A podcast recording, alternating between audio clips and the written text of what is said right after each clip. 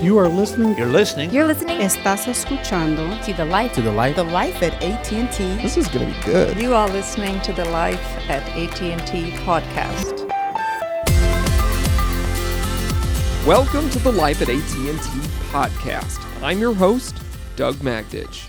With our DirecTV service, we have 99% worry-free signal reliability, meaning you get a TV experience you can depend on.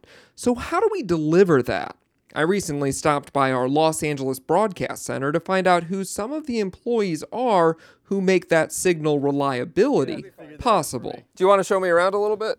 Yeah. This is where we receive and distribute the signals for all of the national channels on DirecTV. It's uh, it's kind of impressive how big this building is and how much of it is machinery. You know what? When I first started here, I didn't. I, I couldn't believe how big TV could possibly be. You know, you figured it's a channel. You have your audio. You have your video. But all the things that comes into it is just so massive. That's Jomel De Leon. He supervises a team of broadcast service technicians. So if something goes down, they get it back up. If it was a ball game, for example, right, and um, our players are basically our um, audio and video. We are the referees of, of that ball game. You, we don't really get recognized until somebody makes a bad call or, or somebody you know goes in an outage, and and then um, what is what is tech services doing? How long is it going to take to fix it, and all that good stuff. You know, so. Um, that, that's part of the jobs as, as any technicians in any company, and we kind of take pride in knowing that you know what you, you did hear about us when there was an issue, but what about all the other times that you didn't hear about us? That means we were doing our job. Uh, so the less that you hear from us, the less that, you hear from what we're doing or what we're trying to fix. That means those are all uptime and re- reliability for us, um, and that's something to be really proud about. Those are the times that you're really, uh, you know, when you get something fixed and nobody notices something happened. That's the, those are the wins for you. Exactly. You don't you don't recognize the referee on on, on the on the ball game until he makes a bad call. You know. so, um, yeah, that's that's really the best part of the job. Jomel took me on a tour of the building, inside and out.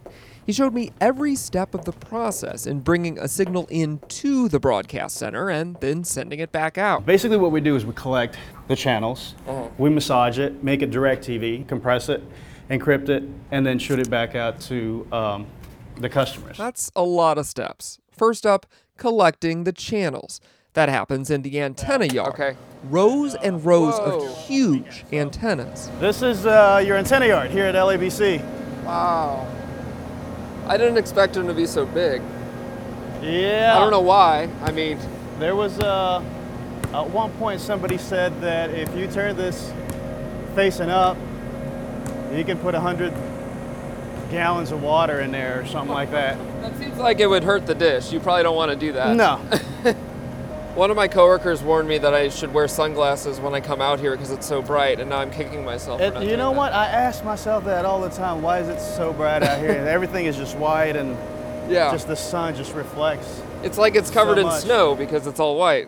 You people up north know what I'm talking about. Probably a bad comparison for someone in California, but I digress. Point is, we were surrounded by big white antennas, and the biggest is called Taurus. So the reason why I kind of wanted to show you here first is uh, the data flow of how we gather things on the, on, on the satellite. That's what this all, is? All these are all uplink antennas. Uh, this is downlink. So this is the beginning of is what we do is basically collect um, all the channels, right, and then uh, send it out to, to to the bird. So this is the very beginning of our data flow. This is where we downlink all of our orbital slots from your various providers. that- So that- hundreds of uh, signals are coming into that. Hundreds of signals coming into it, uh, 35 or so different orbital slots. The signals all go into one room at the base of that massive antenna. Basically, it comes in here. It's nice and cool in here. Oh, yeah. I mean, it has to be, right? They're brought into something that kind of looks like a big data rack, if you're familiar with those. It's a big piece of equipment that's doing a lot, but you just can't see it. So what you're looking at here is basically a, uh, something that can convert the signal from this room to the main equipment room. So if something were to go wrong in here, what would you be fixing? The main thing that we would do is switching it to our backup antennas. The good thing is nothing in here usually breaks. If Taurus ever does have any issues, there are other antennas the technicians can use as backup to downlink signals.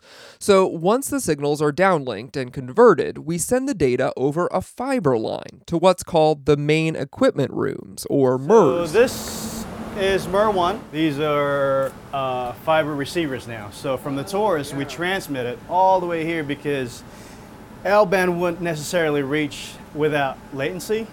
So we have to put uh, we have to fiber in here, and then you have your amplifiers. So basically, this is now an extension of that room okay. um, out there. Then they split the signals, so there's a primary and a backup in case there are any issues. And then those signals are encoded, digitized, and compressed. Or, as Jomel says, that's where all the magic happens. So, this isn't something that other companies do. No, this is the proprietary part of DirecTV, uh, or, or each company. Uh, they have their own ways of encoding. They have their own ways of encrypting. They have their own ways of um, sending it out, making it their own signal. And once we've made them our own, we send the signals from the main equipment rooms to an amplifier, and finally, out of the building, up to a satellite that beams it down to you. So there's a whole lot to the process and a whole lot of opportunities for issues. Yeah, you don't want a lot of people coming in here and fooling around and moving stri- switches and pressing buttons, right? Uh, it could be as simple as having the wrong remote control and pressing the wrong button, and all these channels change. For example. Jomel's team does the walkthroughs, checks, and fixes every day to keep those signals running reliably. And there's a whole other team I haven't talked about yet helping the technicians identify issues. So a lot of what we do is we get a lot of these teams uh, working to solve a problem. the monitoring team. I'll give you a tour like this. Their part of the building is one room So this is the sports trigger area. after another, This is the uh, ne- network operations center, the the NOC or the VOEM. each with dozens of monitors. Is the uh, SD slash Sky Mexico room. and in each room, there are operators monitoring to figure out what customers are seeing on their end. Anything HD, DirecTV in the United States, that's this room. Gosh, wow. Yeah. That's a big responsibility. Yeah. Then, if they find a problem, they can troubleshoot and call in the technicians if it isn't a simple fix. Uh, so this is mobile ops. Okay, your, this is your area. This is my area. Yeah. John Gaitan took me on a tour of this part of the center. Very unique to this room is we try to be as close as possible as a customer environment. His room is called Mobile Ops, Mobile Operations. Think of it as every way you watch TV that isn't on your TV. He's monitoring to make sure you get your signals. So, tablet, smartphone, gaming system, computer, you get the idea. That's a pretty big responsibility. You're not just worrying about one device. You're Yeah, yeah, yeah. Because there, there's issues sometimes that arise where only one set of devices will have issues. Mm-hmm. You know, so if you don't have a certain Android device, maybe it, there's a possibility that it only affects that Android device. So I'm just loading up my basic, what I load up every day when I come into work. Okay. So we have the DirecTV mon- monitoring and control system. I have uh, two Splunk dashboards. I have a Conviva dashboard. Okay. Okay, now I understand why you have so many monitors. Yeah. So this is Conviva dashboard.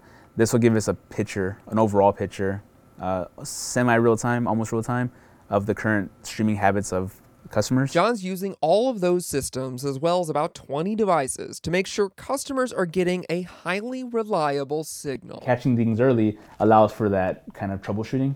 Yeah. Um, it's better than if I say, "Hey, we're down on air right now," and they have to try, try and troubleshoot that. If if I can escalate these things earlier and earlier, it gives these teams a lot more chance to uh, to learn and to figure out, you know, exactly what's happening. So so that's that's good for us in general. For you, the biggest victories probably sometimes are when everything is seamless and nobody knows that anything was going on. Oh, of course, yeah, yeah.